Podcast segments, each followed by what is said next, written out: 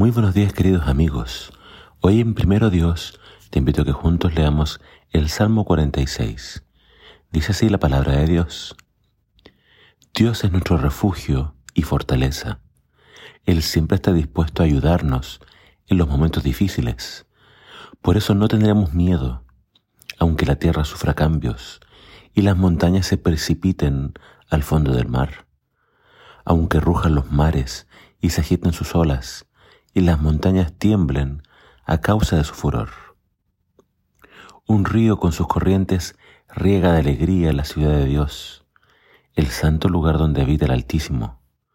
Dios está en medio de esa ciudad y no será removida. Al amanecer Dios la ayudará.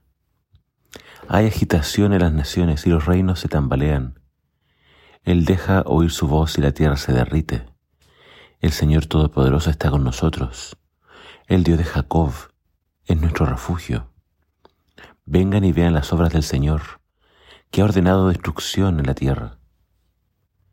Él ha puesto fin a las guerras hasta lo último de la tierra, destruye el arco, rompe la lanza y quema los carros de combate. Dios dice, dejen de pelear y acepten que yo soy Dios. Todos me darán honor. Yo gobierno a las naciones y controlo al mundo entero. El Señor Todopoderoso está con nosotros. El Dios de Jacob es nuestro refugio. Este es un salmo favorito de muchos, que nos invita a, tener una actitud frente a todo tipo de circunstancias.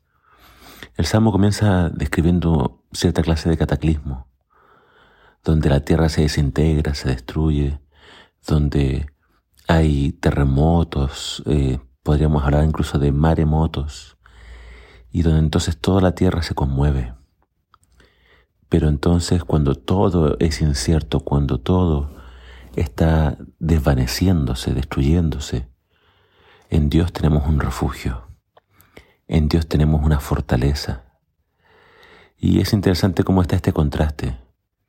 El mundo se desvanece, el mundo se destruye, en cambio, en el cielo Dios tiene una ciudad que es inconmovible.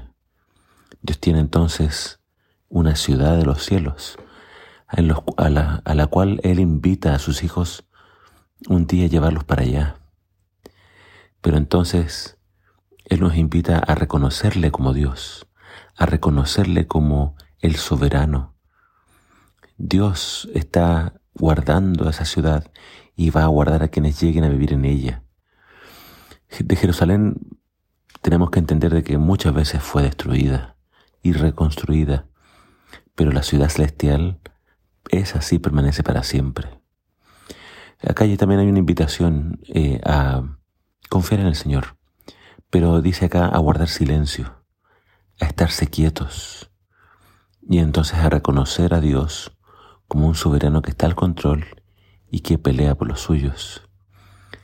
Él entonces es el verdadero gobernante del mundo y Él va a hacer que un día se acaben todas las guerras y, se destruyan todas las armas de guerra. En esta ocasión habla de arcos, habla de lanzas, carros de combate, que, diríamos sería la tecnología más avanzada de ese tiempo para la guerra.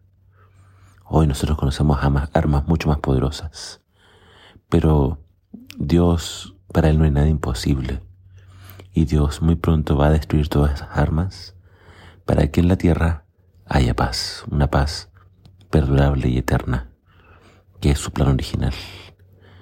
Así que mi amigo, aunque el mundo alrededor tuyo se esté desmoronando, recuerda que la promesa de Dios es firme y Él tiene ese hogar para nosotros. Prepárate para que juntos vayamos a vivir a esa morada de Dios. Que el Señor te bendiga.